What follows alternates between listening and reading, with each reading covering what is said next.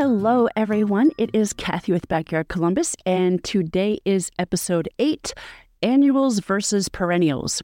That is not nearly as saucy as it sounds, but I think that it might be very helpful for some people just getting started with gardening.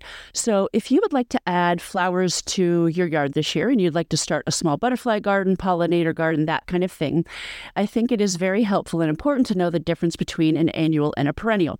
So, an annual comes, uh, you have to plant it every year. It does not come back every year. So, you plant it in the spring, usually after Mother's Day. You'll enjoy it for most of the summer, and then it dies sometime after that. In the case of zinnias, which are my absolute favorite, I plant those after Mother's Day by seed.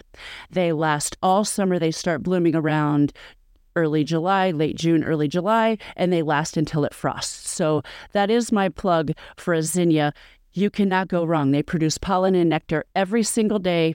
You put them in pots in a sunny location. You put them in pots. You can put them in the ground. They're just fantastic. They come in a quadrillion colors. But the drawback to those is those must be uh, they have to be planted every year. Even if you bought them as a already grown flower at a nursery, you still got to buy them every year. Okay, so that is what an annual is. A perennial, on the other hand, will come back year after year. So usually Perennials are planted in the fall before the first frost um, by seed, bulb, or tuber, and then they will bloom in the spring and summer of the following year. Now, you can plant a perennial in the spring or summer of the same year, but you would need to buy the plant. Okay, so that is a much more expensive way to go, and that's okay. I mean, look, this spring, after Mother's Day, if you're like, okay, I got the time, I got the money, and I have the desire, I'm going to go buy some stuff, then I am sure Groovy Plants Ranch, Oakland Nursery, Scioto Gardens, they would love for you to come and visit and just go up to uh, whoever can help you there and say, hey, I'm starting a flower garden, a, a, pollinator garden, and I would love to have a couple of native perennials.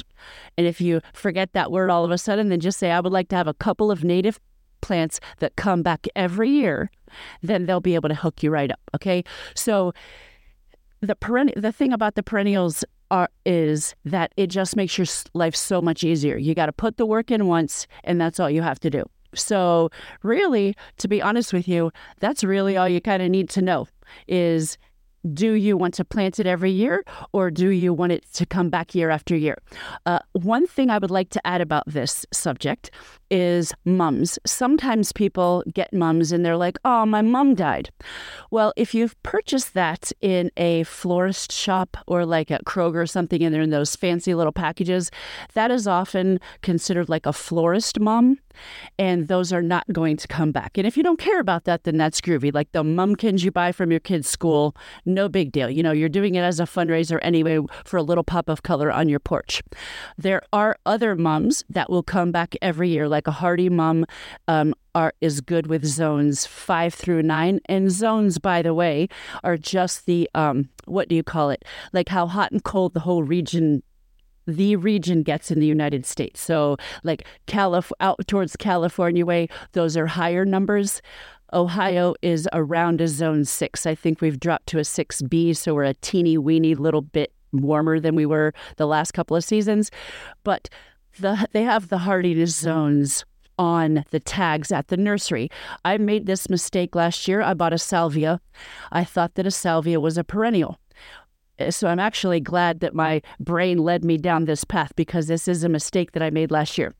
A salvia, the black and blue salvia, it's beautiful and it is a perennial. I did not read the tag. It is a perennial in zone 9 and 10. So that is not Ohio. And I was really miffed because I spent a decent amount of money on these salvias last year. The hummingbirds absolutely love them. But I would have managed my expectations better. I mean, look, would I have purchased them anyway? Probably, but I do try to cut back on how many annuals that I buy because I just don't want to waste money every year. Um, but I was just a little bit disappointed. So now I know. So reading the tags is very important. Just make sure it's a perennial and that it is a it is a perennial for the zone in which you live. And in Ohio, central Ohio, that is 6 6B. So if it said zone 5 to 9, you're totally golden. They usually don't get so specific as it's just one little number. Okay.